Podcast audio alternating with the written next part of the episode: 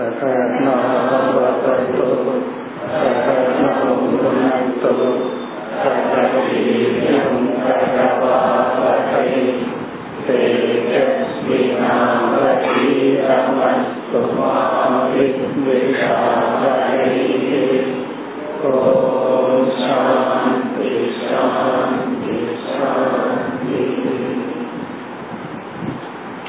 पत्तोन्पदावद् श्लोकम् प्रकृतिर्हस्योपाधानम्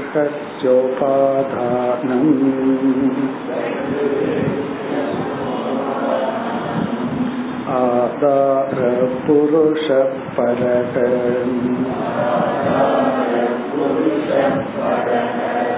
सतोऽभिव्यञ्जककालः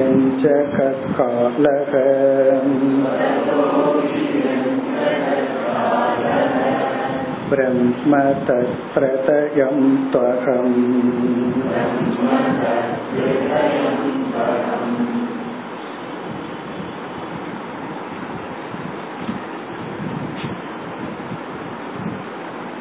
சென்ற இரண்டு ஸ்லோகங்களில் பதினேழு பதினெட்டு இந்த ஸ்லோகங்களில் சத்தியம் என்ற சொல்லினுடைய லட்சணத்தை பகவான் குறிப்பிட்டார் சென்ற வகுப்பில் விளக்கமாக பார்த்தோம்.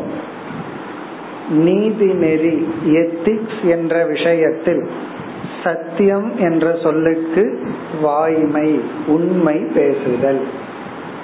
அதே சத்தியம் என்ற சொல் தத்துவ இயலில் பிலாசபி என்ற ஒரு பகுதியில் பயன்படுத்தும் பொழுது வேறு ஒரு பொருள் வருகின்றது. எந்த ஒரு தத்துவம் எக்காலத்திலும் என்றும் இருக்கின்றதோ மாறாமல் இருக்கின்றதோ அதை சத்தியம் என்று சொல்கின்றோம். அந்த கருத்து காரிய காரண அடிப்படையில் விளக்கப்பட்டது. காஸ் அண்ட் எஃபெக்ட் தேரிய எடுத்துட்டு பகவான் வந்து இதுதான் சத்தியம் என்று சொன்னார். பிறகு சத்தியத்துக்கு எதிர் சொல் என்ன? பொதுவா நம்ம மனசுல வந்து அசத்தியம் அப்படின்னு நினைக்க தோன்றும். அதுவும் உண்மைதான்.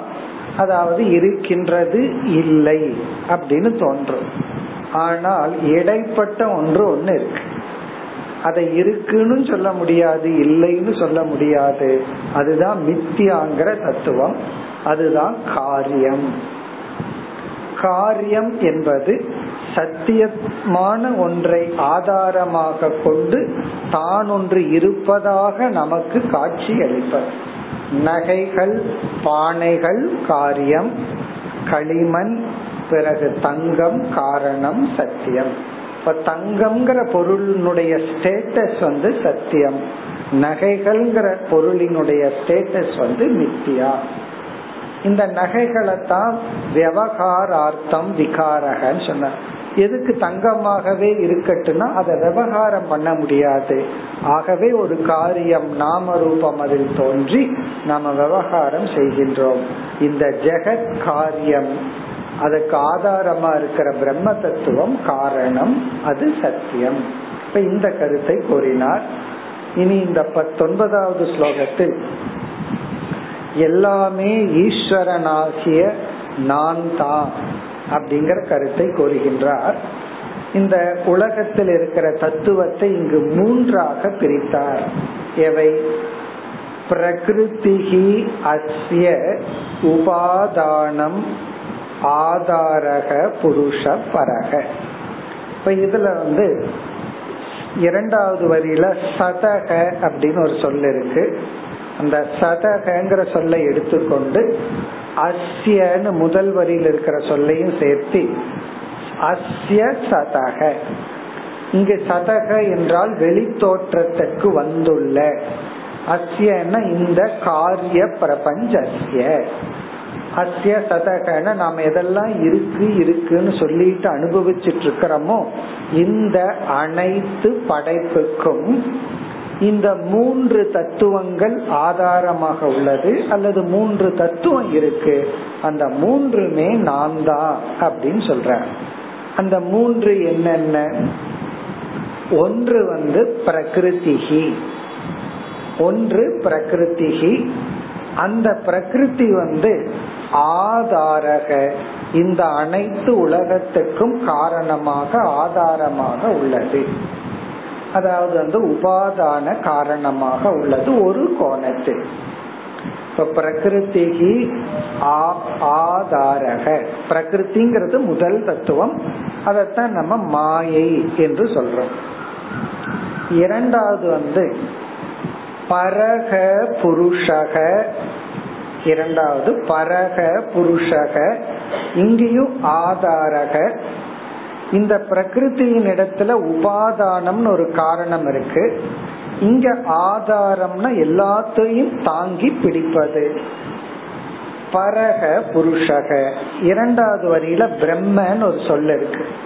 அது வந்து இரண்டாவது தத்துவம் பிரம்ம. அந்த பிரம்மன் தான் பரபுருஷக. பரகன மேலான புருஷகன அறிவு சொரூபமான தத்துவம். ஒன்று வந்து பிரகிருதி அது உபாதானம் அது ஒரு கோணத்துல ஆதாரம். இனி ஒரு கோணத்துல வந்து காரணம். இரண்டாவது பரபுருஷக பிரம்ம. மூன்றாவது வந்து இரண்டாவது வரியில் சதக அபிவியஞ்சக காலக. மூணாவது தத்துவமா சொல்றது காலக. காலம்னு ஒரு தத்துவம். நம்ம சாங்கிய மதத்துல பிரகிருதி புருஷன்கிற ரெண்டு சொல்ல வச்சுட்டும் விளக்கலாம். இங்கே ஒரு மூன்றாவது தத்துவமாக கால தத்துவம் எடுத்துக்கொள்ளப்படுகிறது. அபிவியஞ்சக காலக. இந்த மூன்றையும் சொல்லிட்டு தது திருதயம் து அகம். இந்த மூன்று தத்துவங்களும் நான் தான் அப்படின்னு பகவான் சொல்ற திரிதயம்னா மூன்று அகம் நான் தான் இந்த மூன்று தத்துவமும் நான் தான் அப்படிங்கிற. இனி இந்த மூன்று என்னன்னு சுருக்கமா பார்ப்போம். இந்த அபிவெஞ்சகங்கிற சொல்லினுடைய அர்த்தம் என்ன? ஏன்னா அது காலத்துக்கு கொடுக்கிற சொல் அபிவெஞ்சக காலக. இப்ப சுருக்கமா பார்ப்போம். இதெல்லாம் நம்ம பார்த்ததுதான். பிரகிருதி என்ற ஒரு மாயா தத்துவம் இருக்கின்றது.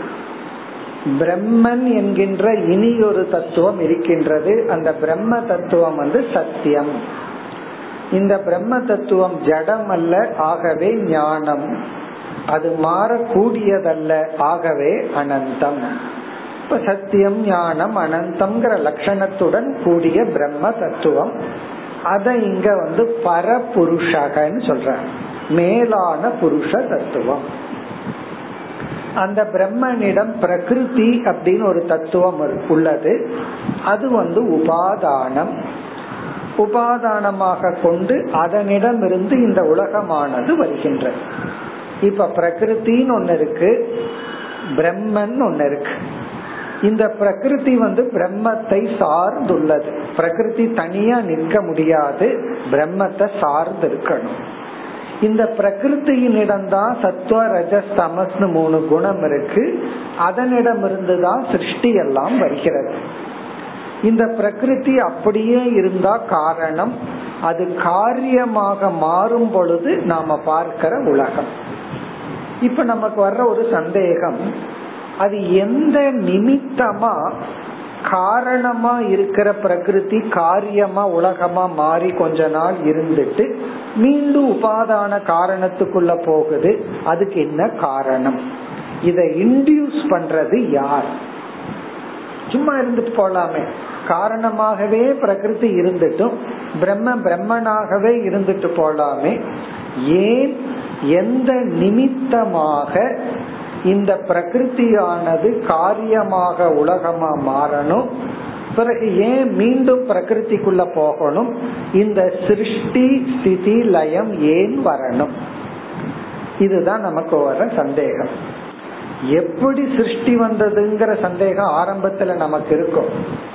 பிறகு நம்ம ஏதோ பதில் எல்லாம் சொல்லி பதில் சொல்ற மாதிரி சொல்லி அந்த கேள்வியை நீக்கிடுறோம். அடுத்தது ஏன்? பேசாம பிரகிருதி பிரகிருத்தியாவே இருக்கலாமே. பல சமயம் நம்ம பார்த்து அல்லது நாம சிலரை பார்த்து கேக்குறோம்ல நீ பேசாம சும்மாவே இருந்திருக்கலாமே. இதை ஏன் பண்ணுன? அப்படின்னு கேட்கறது போல பிரகிருதி பிரகிருத்தியாகவே இருந்திருக்கலாமே. அது ஏன் காரியமாக உலகமாக மாறி பிறகு கொஞ்ச நாளைக்கு அப்புறம் மீண்டும் காரணத்துக்குள்ள போகணும்? அதற்கு தான் இங்க மூணாவது தத்துவத்தை அறிமுகப்படுத்தி இருக்கார் அபிவியஞ்சக அப்படின்னு சொன்னா வெளிப்படுத்தும் தத்துவம் வெளிப்படுத்த தூண்டுதலாக இருக்கும் தத்துவம். அபிவெஞ்சகனா தூண்டுதல் அப்படின்னு அர்த்தம். இந்த இன்டியூஸ் பண்றதுன்னு சொல்றமே. சில சமயம் நம்ம சும்மா இருந்தாலும் சில பேர் தூண்டி விட்டு கோவப்படுத்துவார்கள். தூண்டி விட்டு நம்ம எதையாவது செய்ய வைக்கிறாங்க அல்லவா? அதே போல இந்த தூண்டி விடும் தத்துவம். அதுதான் காலக. டைம் காலம்னு ஒரு தத்துவம் தான் என்ன பண்ணுதா? இந்த பிரகிருத்திய சும்மா இல்லாம தூண்டி விட்டு உலகமா மாற்றுகிறதாம். இங்க காலகங்கிறதுனுடைய இனி ஒரு மறைமுகமான பொருள் ஜீவாத்மாக்களினுடைய கர்ம வினைகள். அதாவது நம்மளுடைய கர்ம வினைகள் எல்லாம் ரொம்ப இருக்கு. அது என்ன பண்ணுதான் நம்ம தூங்கிட்டு இருக்கிறோம். அதுதான் இதுக்கு பெஸ்ட் எக்ஸாம்பிள் தூங்கும் பொழுது நாமளே இல்லை. அப்படிங்கும் பொழுது நம்ம காது இடத்துல நமக்கு அபிமானம் கிடையாது. அதனாலதான் நல்லா தூங்கும் போது பக்கத்துல லாரியே போனாலும் சில பேர் எந்திரிக்க மாட்டார்கள். அப்படி தூங்கி கொண்டிருப்பார். சில பேர் பஸ்ல நின்றுட்டு தூங்குற ஆளுகளே இருக்கு. அப்படி இருக்கும் பொழுது அவ்வளவு சப்தம் இருக்கும் பொழுதும் காது கேட்கறது இல்லை புத்தி இல்லை. பிறகு எப்படி நம்மால் எழுந்திருக்க முடிகிறது? அப்படின்னா கர்மவினை வந்து இனி போதுண்டா நீ போய் விவகாரம் பண்ணுன்னு சொன்ன உடனே கர்ம வினைதான் தூக்கத்திலிருந்து நம்மை எழுப்புகின்றது. அதனால ஒருத்தர் ரொம்ப சத்தம் போட்டு பேசிட்டு இருப்பா எந்திரிக்க மாட்டோம். ஒருத்தர் மெதுவா கூப்பிடுவார் எந்திரிச்சிருவோம். காரணம் என்ன? அவர் கூப்பிட்டதுனால இல்ல கர்ம வினை ரெடியா இருக்கு. அங்க கர்மவினை இல்லைன்னா நீங்க என்ன கூப்பிட்டாலும் எந்திரிக்க மாட்டார் கர்மவினை ஓவரா வேலை செஞ்சா எவ்வளவு ஸ்லீப்பிங் டோஸ் போட்டாலும் விழிச்சிட்டு உட்காந்துட்டு இருப்பாங்க காரணம் என்ன? அந்த கர்ம வினைதான் இவர் என்ன பண்ணுதுன்னா டார்மெண்ட் ஸ்டேட்ல இருந்து வெளிக்கொண்டு வருகிறது அப்படி இங்க காலம்ங்கிற ஒரு கர்ம வினை தத்துவம் என்ன செய்கின்றது? பிரகிருத்தியை ஜெகத்தாக மாற்றி மீண்டும் ஜெகத்தை பிரகிருத்திக்குள் கொண்டு செல்கின்றது. அல்லது வேற ஆங்கிள் காலத்துக்கு சாஸ்திரம் ஒரு லட்சணம் கொடுக்கும் பிரம்ம மாயா சம்பந்தக இஸ் ஈக்வல் டு காலக. ரொம்ப டெக்னிக்கல் டெபனிஷன் இது புரியலனா பரவாயில்ல. காலம் என்பது பிரம்மத்துக்கும் மாயைக்கும் உள்ள ஒரு சம்பந்தம். காலம்னா என்ன அப்படின்னு ஒரு டவுட் வருது இல்லையா? வாட் இஸ் டைம் அந்த டைமுக்கு சாஸ்திரம் கொடுக்கற டெக்னிக்கல் டெபினிஷன் வந்து பிரம்மத்துக்கும் மாயைக்கும் உள்ள ரிலேஷன்ஷிப் தான் காலமா. இதுவும் புரியாத மாதிரி இருக்கும் பரவாயில்ல. நம்ம எப்படி புரிஞ்சுக்குவோம்? இனி ஒரு தத்துவம். அந்த தத்துவம் பிரகிருத்தியை தூண்டி விட்டு ஜெகத்தாக மாற்றுகிறது. இங்க மொத்தத்துல பகவான் என்ன சொல்றாருன்னா இந்த மூன்று தத்துவம் அகம் நான் தான். இப்ப நானே தான் அனைத்துமாக இருக்கின்றேன். இது ஒரு சர்வாத்ம பாவம். எல்லாமே ஈஸ்வரன் தான். பிரம்மனும் ஈஸ்வரன் தான். மாயையில் ஈஸ்வரன் பிரகிருதி ஈஸ்வரன் தான். அதனே அந்த மாயைய தூண்டி விடுற கால தத்துவமும் ஈஸ்வரன் தான். இப்படி எல்லாமே நான் தான். என்னைக்கு என்ன தவிர மற்ற தத்துவத்தை நீ பார்க்கறையோ அப்பொழுது நீ மாயை வசப்பட்டுள்ளாய். எப்பொழுது என்னையே எல்லா இடத்திலும் பார்க்கிறாயோ அப்பொழுது ஞான வசப்பட்டுள்ளாய். அதுதான் கருத்து. இனி அடுத்த ஸ்லோகத்துல பகவான் இந்த அத்தியாரோபம் அல்லது சிருஷ்டிங்கிற தலைப்பை நிறைவு செய்கின்றார் அதாவது ஐந்தாவது ஸ்லோகத்துல ஆரம்பிச்ச இந்த இருபதாவது ஸ்லோகத்துல நிறைவு செய்கின்றார் सर्ग प्रवर्तते तावत्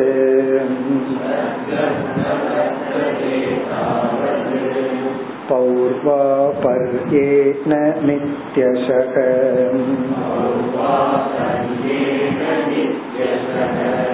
महान् गुणविसर्गार्थः।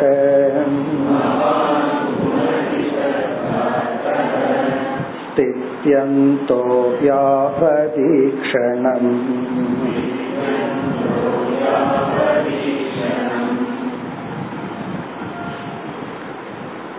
இந்த ஸ்லோகத்தில் எதற்காக இந்த சிருஷ்டி?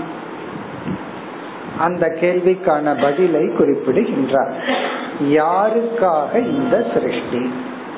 ரொம்ப பேரண்ட்ஸ் பேசுற டைலாக் இதுதான். நான் எனக்கு ஒண்ணுமே வேண்டாம். எல்லாம் உனக்காகத்தான் அப்படின்னு பசங்கிட்ட சொல்ற எல்லாம் உனக்காகத்தான் சம்பாதிக்கிறேன். எல்லாம் உனக்காகத்தான் உனக்காகத்தான் சொல்றமல்ல அதே போல யாருக்காக இந்த படைப்பு? பகவானுக்காகவா அப்படின்னு ஒரு சந்தேகம் வரல அவருக்கு போர் அடிச்சிருக்கு. அதனால ஏதாவது விளையாடலான்னு இதையெல்லாம் பண்ணினார். இப்படியும் ஒரு பதில் எல்லாம் இருக்கு. ஆனா இந்த இடத்துல பகவான் சொல்ற பதில் வந்து ஜீவனுக்காகத்தான் இந்த சிருஷ்டி. பகவான் நமக்கு தந்தைன்னா நம்ம பார்த்து சொல்றாரு உனக்காகத்தான் இதை படைச்சிருக்கிறேன். இத ஒழுங்கா பயன்படுத்தி இதுல இருந்து வெளியே வா அப்படின்னு அர்த்தம். இப்ப ஜீவனுக்காகத்தான் இந்த படைப்பு. பிறகு ஈஸ்வரனுடைய பார்வையில் பகவானுடைய சக்தியினாலதான் இந்த உலகமே இயங்கிக் கொண்டு இருக்கின்றது நம்மால் அல்ல நாம இந்த உலகத்துக்குள்ள வந்து பண்பட வந்துள்ளோம். இந்த உலகத்தை நம்ம பண்படுத்த வரல. உலகத்திலிருந்து நம்மை நம்ம பண்படுத்தி கொள்ள வந்துள்ளோம். இப்ப நமக்காகத்தான் இந்த சிருஷ்டி. அதாவது இந்த உலகமே நமக்காக ஒரு பாட்டே இருக்கு. உலகம் பிறந்தது எனக்காக. உண்மைதான். நமக்காகத்தான் உலகமே பிறந்தது. கரெக்ட் இதே தான் இந்த ஸ்லோகத்துல இருக்கிறதா அங்க பாட்டா இருக்கு. இந்த உலகமே நமக்காகத்தான் பிறந்திருக்கு. நாமளே இல்லைன்னா அப்புறம் உலகம் எதற்கு? அப்படி ஒரு ஜீவனுக்காகத்தான் ஜட சிருஷ்டி.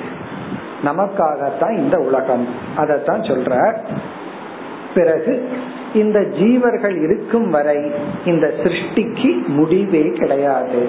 அது தொடர்ந்து தோன்றும் மறையும் தோன்றும் மறையும். இது தொடர்ந்து நடைபெற்று கொண்டு இருக்கும் முதல் வரியில முதல் சொல் சர்க்கக. சர்க்ககன கிரியேஷன் படைப்பு.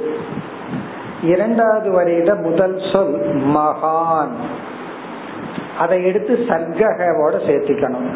மகான் சர்க்கக இந்த பெரிய படைப்பு. மகான் சர்க்கக. இந்த மகான்கிற சொல்லுக்கு இரண்டு பொருள்.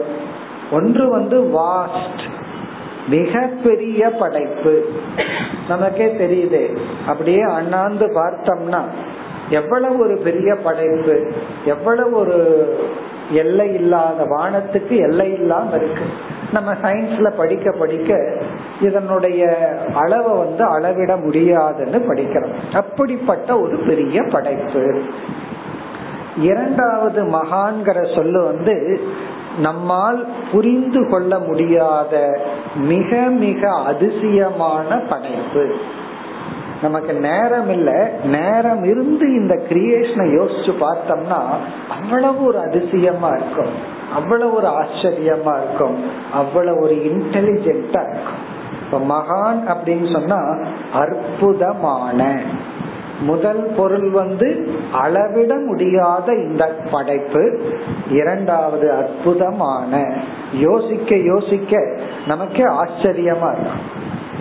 அதனாலதான் நேரம் போகல அப்படின்னு எல்லாம் சொல்லவே கூடாது. இந்த சிருஷ்டிய பத்தி யோசிச்சோம்னா டைம் போயிட்டே இருக்கும். காரணம் அவ்வளவு ஒரு இன்டெலிஜென்டா பகவான் படைத்துள்ளார். அப்படி மகான் சர்க்கக பிரவர்த்ததே. இயங்கிக் கொண்டு இருக்கின்றது. மகான் சர்க்கக பிரவர்த்ததே இயங்கிக் கொண்டு இருக்கின்றது. சாவது அதுவரை. அது எதுவரை அப்படின்னா இரண்டாவது வரையில கடைசியில யாவத் ஈக்ஷணம் என்னுடைய பார்வை இருக்கும் வரை. தாவது பிரவர்த்ததே.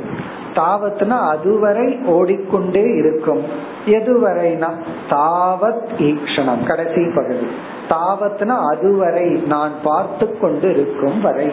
ஈக்ஷணம்னா என்னுடைய கண்ட்ரோல் என்னுடைய பார்வை இருக்கும் வரை பகவான் சொல்றார். அதாவது என்னுடைய பார்வை இருக்கும் வரை அது ஓடிக்கொண்டுதான் இருக்கும். எப்படி ஓடிக்கொண்டிருக்கும்? பௌர்வா பரியேன நித்தியசக நித்தியசகனா எப்பொழுதும் பௌர்வா பரியேன. பௌர்வா பரியம் என்றால் மீண்டும் மீண்டும். பௌர்வா பரியம் அப்படின்னா மீண்டும் மீண்டும். இது வந்து புனப்புனகங்கிறதனுடைய அர்த்தம். புனப்புனகன மீண்டும் மீண்டும். மீண்டும் மீண்டும் அப்படின்னா அதாவது வந்து தோன்றும் பிரளயத்துக்கு வரும் தோன்றும் பிரளயத்துக்கு வரும். இப்படி. பௌர்வா பர்யேன நித்தியசக பிரவர்த்ததே. சரி யாருக்காக? அதுதான் இப்ப கேள்வி. இதெல்லாம் யாருக்காக? அதத்தான் சொல்றாரு இரண்டாவது வரையில. குண விசர்கார்த்தக அர்த்தகன அவருக்காக. அர்த்தகன ஃபார் ஃபார் ஃபார் ஹிம் அவனுக்காக அவருக்காக. இங்க குண விசர்கங்கிற சொல் ஜீவனை குறிக்கின்றது. குண விசர்க இஸ் ஈக்வல் டு ஜீவக. ரொம்ப பெக்கூலியான வார்த்தை. குண விசர்க அப்படின்னா ஜீவன் அர்த்தம் நம்ம எல்லாம் நமக்கெல்லாம் பகவான் கொடுக்கிற பேர் வந்து குண விசர்கக. இங்க குணம் அப்படிங்கிற சொல்லுக்கு சரீரம்னு பொருள். விசர்க்கம் அப்படின்னா அதில் வெளிப்படுபவன். இந்த சரீரத்தை வச்சு நம்ம கண்டுபிடிச்சுக்கலாம். ஜீவன் ஒரு தத்துவம் இருக்குங்கிறத உடம்ப வச்சு கண்டுபிடிச்சுக்கலாம். அப்படின்னா இந்த உடம்புலதான் நாம உணர்வு பூர்வமாக வெளிப்படுகின்றோம். குண விசர்கக அப்படின்னா இந்த உடலை அடையாளமாக கொண்டு ஜீவ தத்துவம் உள்ளது அப்படின்னு சொல்லி கண்டுபிடிக்கலாம். இப்ப செவ்வாய் கிரகம் இருக்கு. அங்க போய் பாக்கிறோம் அங்க ஜீவன் இருக்கா இல்லையான்னு எப்படி கண்டுபிடிக்கிறது? யாராவது உடம்போட அலைஞ்சிட்டு இருக்காங்களான்னு பார்ப்போம். அதாவது நினைவு சொல்லி இருக்கா அப்படின்னு. உடம்போட யாருமே இல்லைன்னா இந்த கோலகத்துல இந்த இடத்துல இந்த பிளானட்ல எந்த ஜீவனும் இல்லை. அதாவது உயிருடையவன் யாரும் இல்லை. உயிருடையவன் இருக்கானா இல்லையான்னு எப்படி கண்டுபிடிக்கிறனா பாடியோட யாராவது அலைந்தால் ஓ உயிரோட அங்க ஜீவன் இருக்கு. இப்ப குண விசர்கனா உடலில் உடலிலிருந்து வெளிப்படுகின்ற இந்த ஜீவ தத்துவன் அர்த்தகனா அவனுக்காகத்தான் இந்த படைப்பு. ஸ்திதி அந்தக. இந்த படைப்பினுடைய ஸ்திதினா அது தொடர்தலும் அந்தகன முடிதலும் தோன்றுதலும் எல்லாமே யாவத் ஈக்ஷணம். நான் கண்காணித்து கொண்டிருக்கும் வரை இருக்கும் யாருக்காக? ஜீவனுக்காக. அதனால இந்த உலகமே நமக்காகத்தான். நாம நம்முடைய பாப புண்ணிய இருக்கு. நாம இந்த உலகத்தை அனுபவிக்கணுங்கிறதுக்காகத்தான் படைக்கப்பட்டுள்ளது. இத்துடன் ஒரு தலைப்பு முடிவடைகின்றது. என்ன தலைப்பு? அத்தியாரோபம் அல்லது சிருஷ்டி அல்லது படைப்பு. ஐந்தாவது ஸ்லோகத்தில் ஆரம்பிச்சு இந்த இருபதாவது ஸ்லோகம் வரை அத்தியாரோபம். இனி அடுத்து இருபத்தி ஓராவது ஸ்லோகத்தில் ஆரம்பித்து இருபத்தி ஏழு வரை அபவாதம் சிருஷ்டியை நீக்குதல். அதாவது வீடு கட்டியாச்சு இனி என்னன்னா இடித்தல். கட்டினதுக்கு அப்புறம் இந்த குழந்தைகள்லாம் பீச்சில் போய் மணல்ல வீடு கட்டி விளையாடு. வீடு கட்டி அப்படியே விட்டுட்டு வராது. அந்த குழந்தைகளுக்கு வீடு கட்டுறதுல எவ்வளவு இன்ட்ரெஸ்டோ அதே இன்ட்ரெஸ்ட் அது மேல குதிச்சு அதை உடைக்கிறது. வீடு கட்டி முடிச்ச உடனே அந்த குழந்தைங்க வந்து சரி போலான்னு பேரண்ட்ஸ் சொன்ன உடனே எவ்வளவு அழகா கட்டினாங்களோ அது மேல ஏறி நின்று உடைச்சு பழைய நிலைக்கு ஆக்கிட்டு தான் அந்த குழந்தைங்க வரும். இனி அதுதான் இனி செய்ய போறோம் கட்டின வீட்டை நம்ம இனி இடிக்கணும் அதாவது நீக்குதல் அபவாதம் அடுத்த ஸ்லோகத்தில் இருந்து இருபத்தி ஒன்று विराण्मया साध्यमानः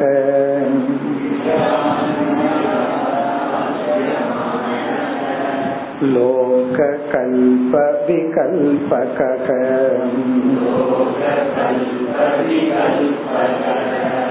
पञ्चत्वाय विशेषाय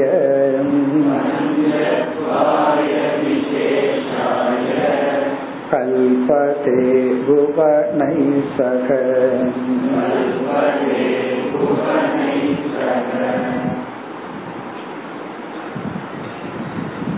கீதை உபனிஷத் வகுப்புகளிலெல்லாம் அபவாதம்னா என்ன அப்படின்னு நம்ம பார்த்தது தான் அதனால் இங்க நம்ம சுருக்கமா ஞாபகப்படுத்தி கொண்டு ஸ்லோகத்திற்குள் செல்லலாம்.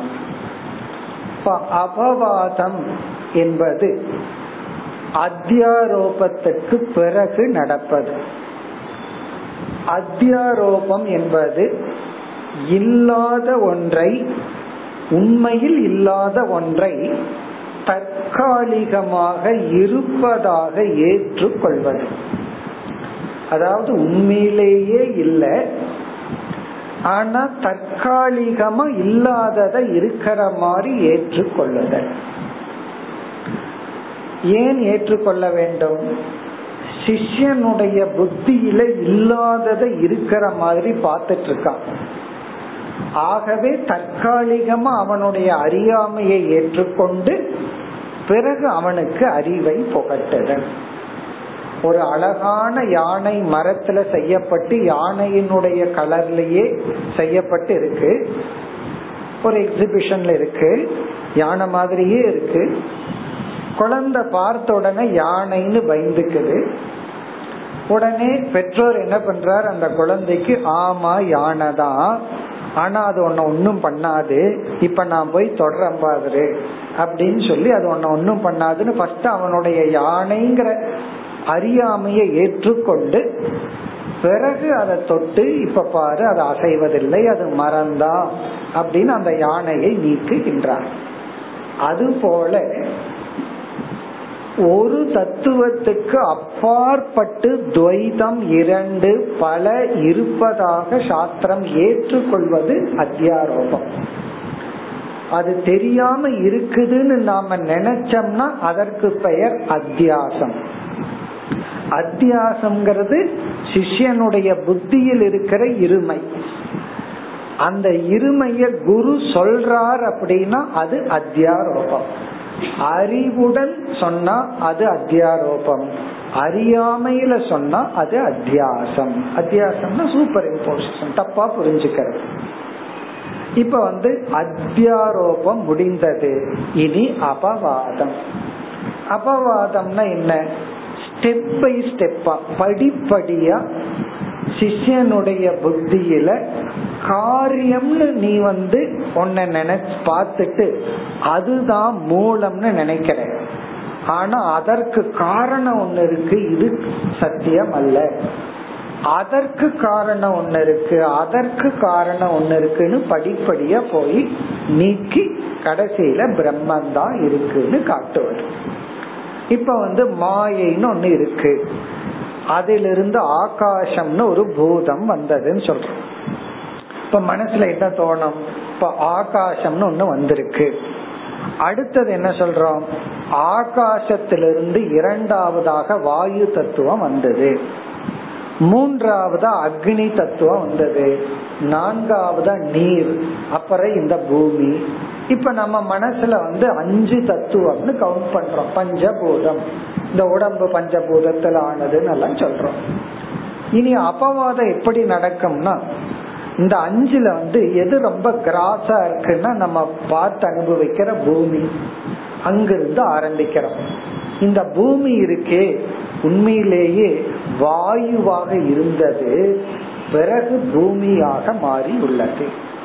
ஒன்னும் இல்ல காற்றா இருந்துச்சு அத வந்து நம்ம நீரா மாற்றணும் பிறகு வந்து அந்த நீரை ஐஸ் கட்டியா மாத்தணும். இந்த ஐஸ் கட்டி இருக்கு. அது அதுக்கு முன்னாடி ஸ்டேஜில் அது ஸ்தூலமா இருக்கு. தண்ணீரா இருக்கு. அதற்கு முன்னாடி காற்றா இருந்துச்சு. அதுதான் நீரா மாறி பிறகு வந்து ஸ்தூலமா மாறியதுன்னு நம்ம எக்ஸாம்பிள்ல புரிஞ்சுக்கிறது போல முதல்ல பூமி. பூமி வந்து வாயுவில ஒடுங்கணும். பிறகு வாயு வந்து நெருப்புல ஒடுங்கும். நெருப்பு வந்து அப்படியே காற்றுல ஒடுங்கும். காற்று வந்து ஆகாசத்துல ஒடுங்கும். இப்படியே போய் மாயை வரை போய் பிறகு ஆத்மாவிடம் ஒடுங்கும். இப்படி போற ஸ்டேஜ் தான் அபவாதம். இதுதான் இங்கு செய்யப்படுகிறது. அதாவது வந்து இந்த சிருஷ்டி எப்படி துவங்கியதோ அதற்கு தலகீழ நீக்கிட்டே போய் இது இல்லை இது இல்லைன்னு போய் பிரம்மத்திடத்துல போய் நிக்கணும். தைத்திரியோபனிஷத்துல இதே அபவாதம் பார்க்கும் பொழுது நாம் ஒரு கருத்து சேர்ந்து பார்த்தா அதை ஜஸ்ட் இங்க ஞாபகப்படுத்திக்கலாம். இந்த சிருஷ்டிய நீக்கிட்டே வரும் பொழுது அந்த சிருஷ்டிய நீக்கும் பொழுது நம்முடைய கோஷங்களும் சேர்ந்து நீங்க வேண்டும். அதாவது நம்முடைய உடலும் சேர்ந்து போகணும். வெறும் பிரபஞ்சம் மட்டுமல்ல உலகத்தோடு உடலும் சேர்ந்து நீங்கணும். நம்ம ஒரே ஸ்டெப்ல நீக்கிவிட முடியாது. அதனால பல படிகளை எடுத்து கொள்கின்றோம். அதுதான் அபவாதம். இங்க நம்ம வாழ்க்கையில எப்படி என்றால் எடுத்த உடனே ஆசையை விற்று எல்லாத்துல இருக்கிற பற்ற விற்றுன்னு சொல்ல முடியாது. கொஞ்சம் கொஞ்சமா தான் பற்ற விட முடியும். அதனால முதல்ல அன்னமய கோஷத்தில் இருக்கிற பற்ற விடணும். பிறகு பிராணமய கோஷத்தில் இருக்கிற பற்று பிறகு மனோமய கோஷம். முதல்ல சாப்பாட்டு மேல இருக்கிற பற்ற நீக்கணும். அதுக்கு அடுத்தது எமோஷனல் அட்டாச்மெண்ட்டை நீக்கணும். அப்புறம் இன்டலக்சுவல் அபிமானம். இப்படி ஒவ்வொரு கோஷமா நம்ம வந்து பயிற்சி பண்ணி நீக்கிட்டு வருவது போல வெளி உலகத்துல பஞ்சபூதத்தை நீக்கிறோம். நமக்குள்ள பஞ்ச கோஷத்தையும் சேர்த்து நீக்கிட்டு வரணும்.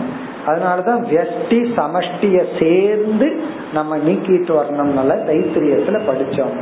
அதத்தான் இங்க சுருக்கமா பகவான் சொல்றாரு. எப்படி சில ஸ்லோகங்கள்ல சிருஷ்டிய சொன்னாரோ அதே போல சில ஸ்லோகங்கள்ல அபவாதத்தை சொல்றார். இங்க அபவாதம் அப்படின்னா இந்த படைப்பு சத்தியம் அல்ல எதை நம்ம ஃபைனல் ப்ராடக்ட் இதுதான் நினைச்சிட்டு இருக்கிறோமோ அது உண்மை அல்ல அதற்கு பின்னாடி ஒரு உண்மை இருக்கு அதற்கு பின்னாடி ஒரு உண்மை இருக்குன்னு நீக்கிக் கொண்டே வருதல். அதுதான் அபவாதம். இங்கேயும் சிஸ்டமேட்டிக்கா சில ஸ்லோகங்கள்ல பகவான் செய்கின்றார். இங்கேயே ஆரம்பம் செய்கின்றார். எப்படி ஆரம்பிக்கின்றார்? விராட் மயா ஆசாத்தியமானக லோக கல்ப விகல்ப கக. இப்ப இருக்கிற ஸ்டேட்டஸ் என்ன? இப்ப இருக்கிற நிலைய வந்து விராட் அப்படின்னு சொல்றோம். நம்ம படிச்சிருப்போம் இதற்கு முன்னாடி ஹிரண்ய கர்ப்பன் அதற்கு முன்னாடி அந்தர்யாமி அப்படி எல்லாம் படிச்சிருக்கோம். இப்ப விராட் அப்படின்னா ஸ்தூல பிரபஞ்சத்துடன் கூடிய இறைவன். இந்த உலகம். இந்த உலகத்துக்கு ஒரு லட்சணம் சொல்றார். அல்லது உலகத்தை விளக்குகின்றார் லோக கல்ப விகல்ப கக. லோக கல்ப விகல்பம் அப்படின்னு சொன்னா தோன்றி தோன்றி மறையும் தன்மை உடைய இந்த உலகம். லோகம்னா உலகம் கல்ப விகல்பம்னா தோன்றி தோன்றி மறைகின்ற மாறிக்கொண்டே இருக்கின்ற விராட் என்கின்ற இந்த தத்துவம். நாம் பார்த்து அனுபவிக்கின்ற படைப்பு. இங்க விராட்னா பிரம்மாண்டம் அல்லது சர்வ சிருஷ்டி. ஸ்தூல உலகம் வரை உள்ள அனைத்து படைப்பும். விராட். நம்ம பார்த்து அனுபவிக்கின்ற இந்த உலகம் விராட்.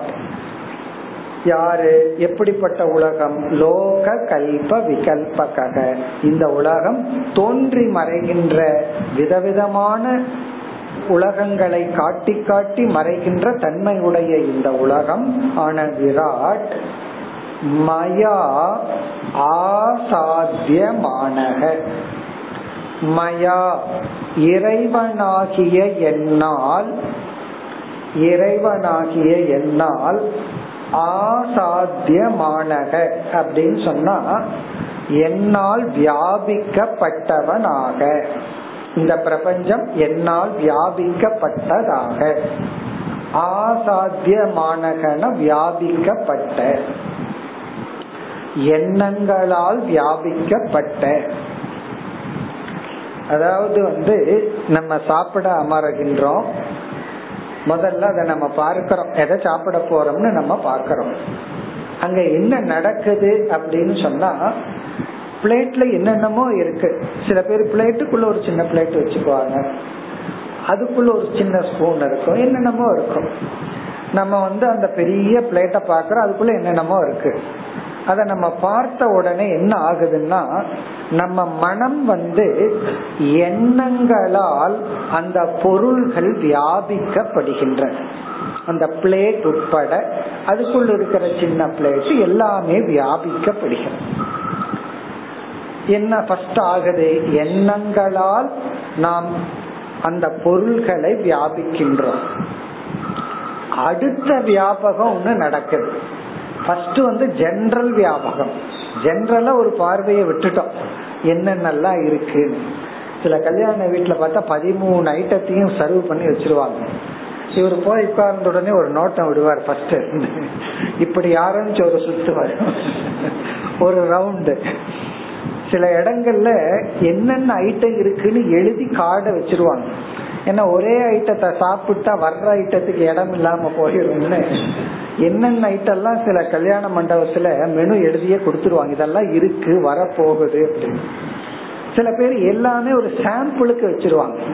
என்னென்ன ஐட்டம் இருக்கு? பதினாலு ஐட்டம் பார்த்தாச்சு.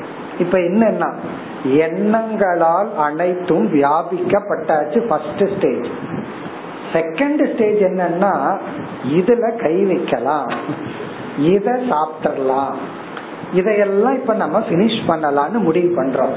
இப்ப அடுத்த வியாபகம் என்னன்னா இதையெல்லாம் இப்ப சாப்பிட போறேன். ஏன்னா சில ஐட்டத்தை சாப்பிட முடியாது. கப் இருக்கு பிளாஸ்டிக்ல இருக்கும் அதை சாப்பிட முடியாது. ஸ்பூன் இருக்கும் அதை சாப்பிட முடியாது. அப்போ இதையெல்லாம் சாப்பிடலாம்னு இனியொரு எண்ணம் வந்து வியாபிக்கும். அந்த எண்ணம் என்னன்னா இதையெல்லாம் எண்மயமாக்குகின்றேன். இதையெல்லாம் நான் சாப்பிட போறேன்.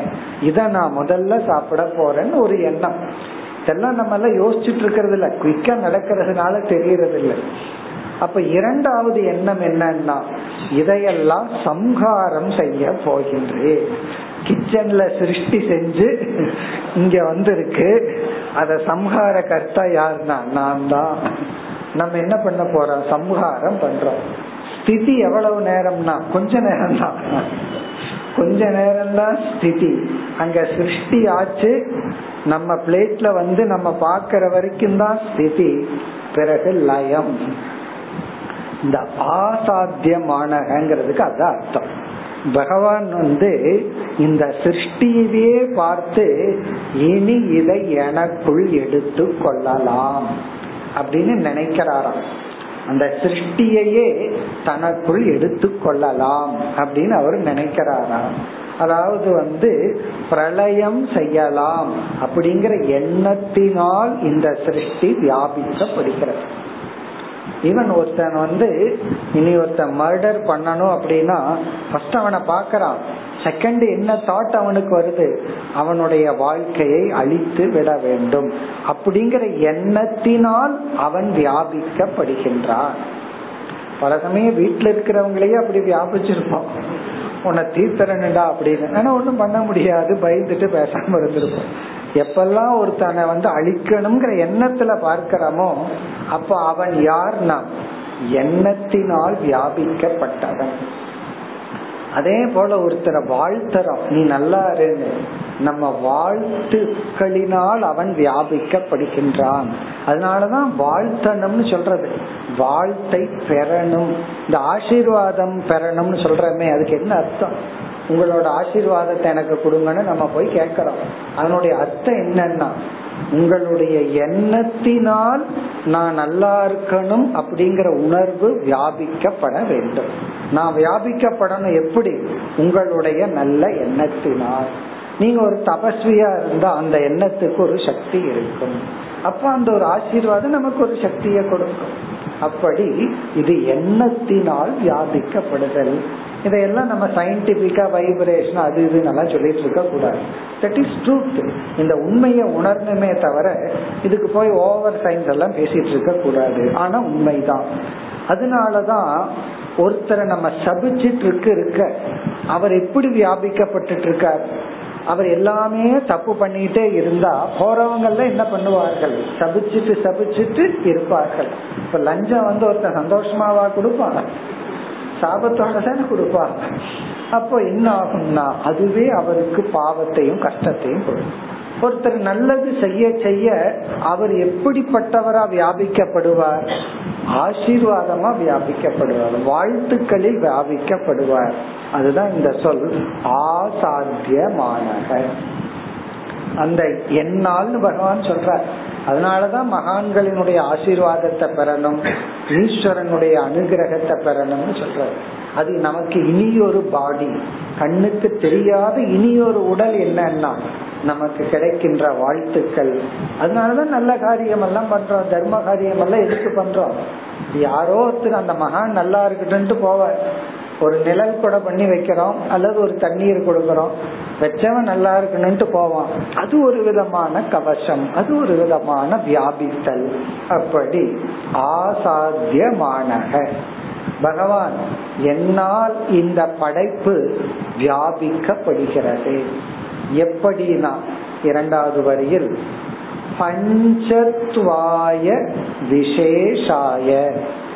அதாவது பஞ்சத்வாய விசேஷாயனா அனைத்தும் பஞ்சபூதங்களாக மாறி பிறகு ஒவ்வொன்றும் தனக்குள் ஒடுங்குவதாக பஞ்சத்வாய விசேஷாய.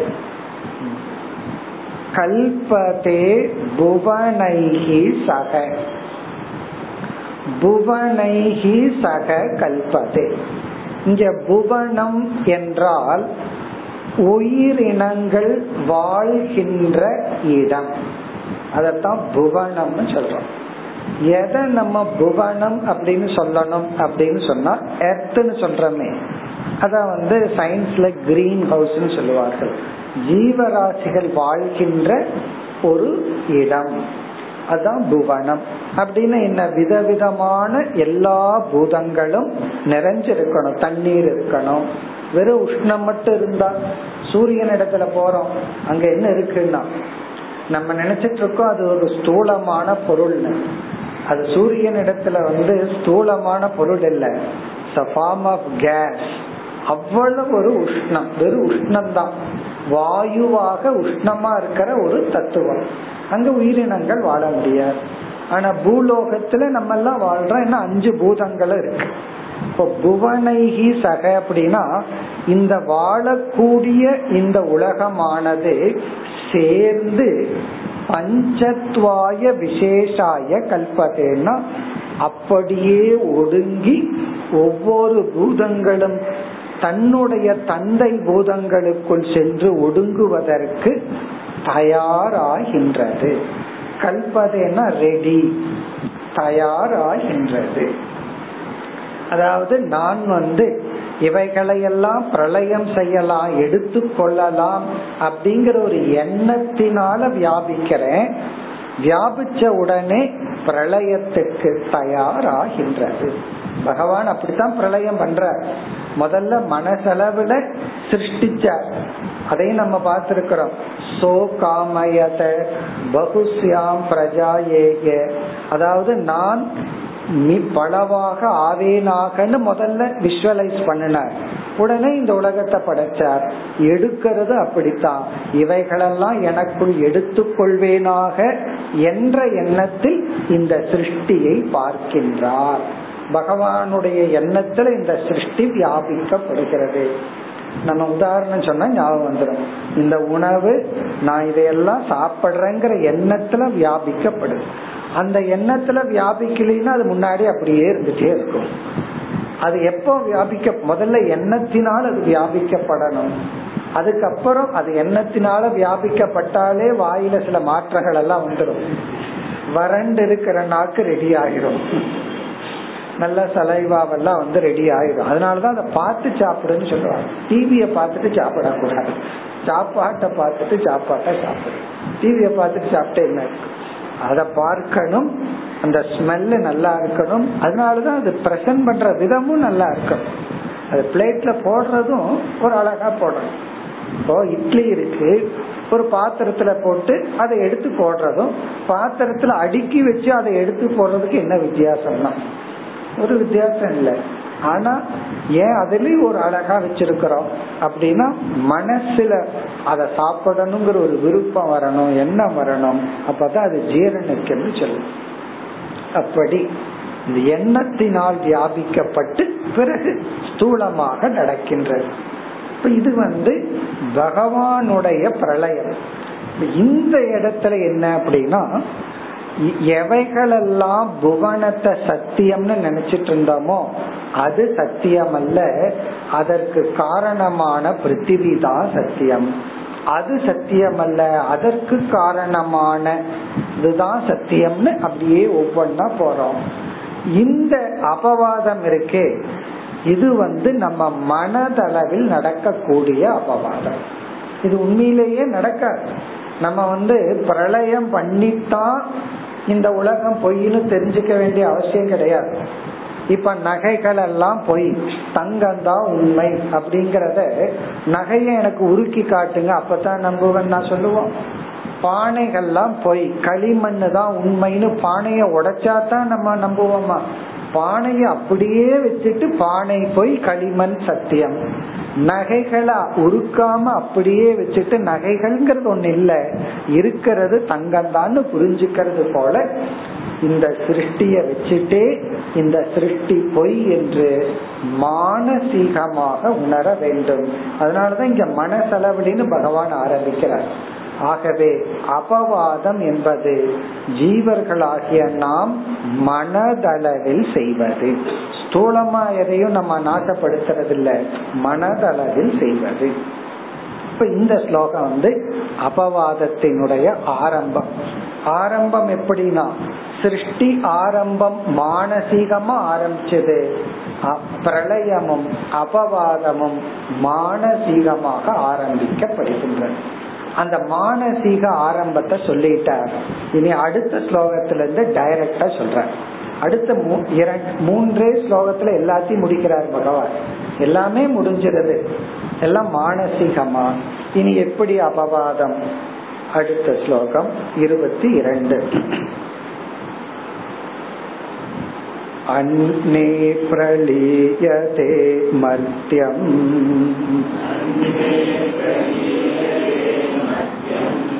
अन्नं दानासु लीयते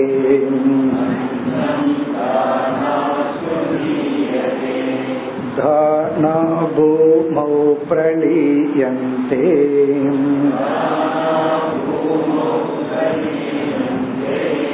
भूमिर्गन्धे प्रलीयते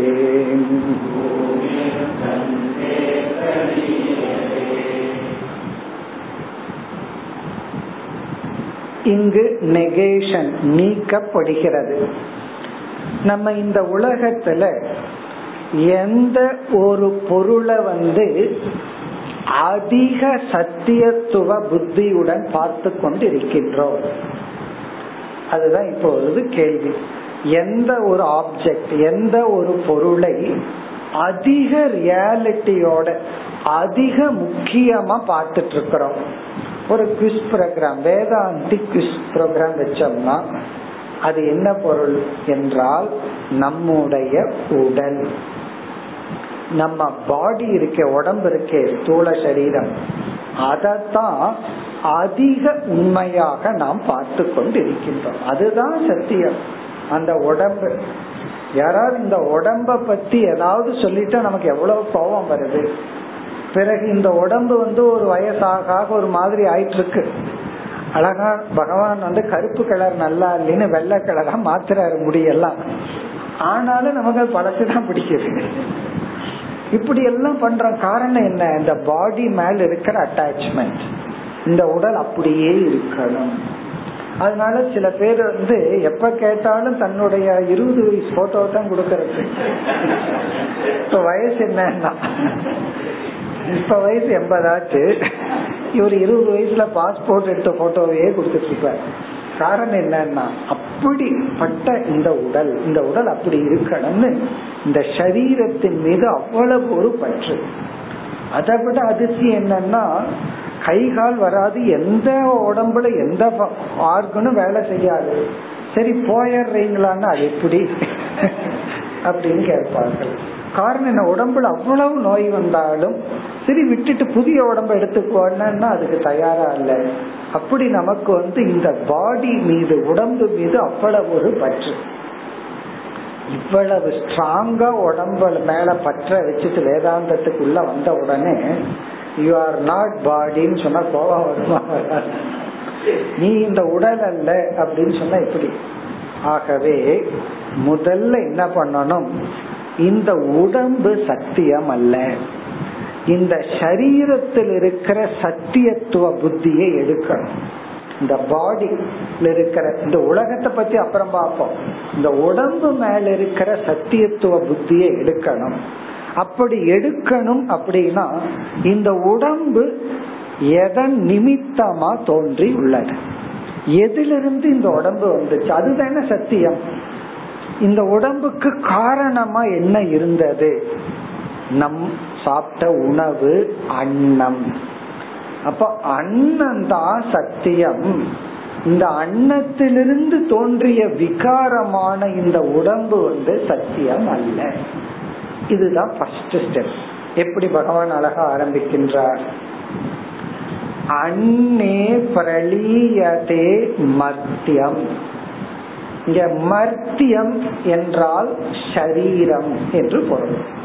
மர்த்தியம்னா அழிய கூடியது மரணம் அடைய கூடியது மரணம் அடைய கூடியது இந்த சரீரம். மத்தியம்னா மரண யோக்கியம் இந்த உடம்பானது அன்னே பிரளீயதே. அன்னத்தில் ஒடுக்க வேண்டும். பிரளீயதேன்னா நிஷேதம் செய்ய வேண்டும் நீக்க வேண்டும் ரிஜெக்ட் பண்ணணும். இந்த உடலை அன்னத்தில் ஒடுக்க வேண்டும். அப்படின்னு என்ன அர்த்தம்? இந்த உடல் சத்தியம் அல்ல. சத்தியம்ங்கிறது காரணம். வெறும் தோற்றம்ங்கிறது காரியம். ஆகவே காரியமான இந்த உடல் வந்து உண்மையல்ல இதற்கு காரணம் அன்னம். ஆகவே அன்னம் தான் சத்தியம். உணவு தான் சத்தியம். அதனால என்ன பண்ணா உன்னுடைய உடம்ப கும்பிடுறதுக்கு பதுவா நாளையில இருந்து இட்லி தோசைய கும்பிட்டு காரணம் என்ன? அல்லது சப்பாத்திய வழிபட்டு கொண்டு காரணம் என்ன? அதுதான் சத்தியம். அதுதான் உன்னை இப்படி ஆச்சு. இந்த உடம்ப உருவாக்குனது யார் அப்படின்னா எத்தனை இட்லிகள் எத்தனை சப்பாத்திகள் நம்ம சாப்பிட்ட உணவு தான் ஆகவே உணவு தான் சத்தியம். இந்த உடல் அல்ல. அப்ப உடல் இருக்கிற அபிமானத்தை எடுத்து அது காரியம் அதில் இருக்கிற புத்தியை எடுத்து காரணமான அன்னத்திடம் போடு. இப்ப என்னன்னா அன்னம் தான் சத்தியம். நாம சாப்பிடுற உணவு ஏன்னா அது காரணம்? காரியம் அதனுடைய ப்ராடக்ட் பாடி பாடி சத்தியம் அல்ல உடம்பு சத்தியம் அல்ல அது எதிலிருந்து வந்ததுன்னா நம்ம சாப்பிட்ட உணவுல இருந்து தான் உடல் வந்துச்சு. ஆகவே உடல் உண்மை அல்ல உணவு தான் உண்மை. சரி உணவு தான் சத்தியம்னு நினைக்கும் பொழுது அடுத்தபடி என்ன? அன்னே பிரளீயதே மத்தியம். அன்னம் தானாசு லீயதே. அன்னம் லீயதே.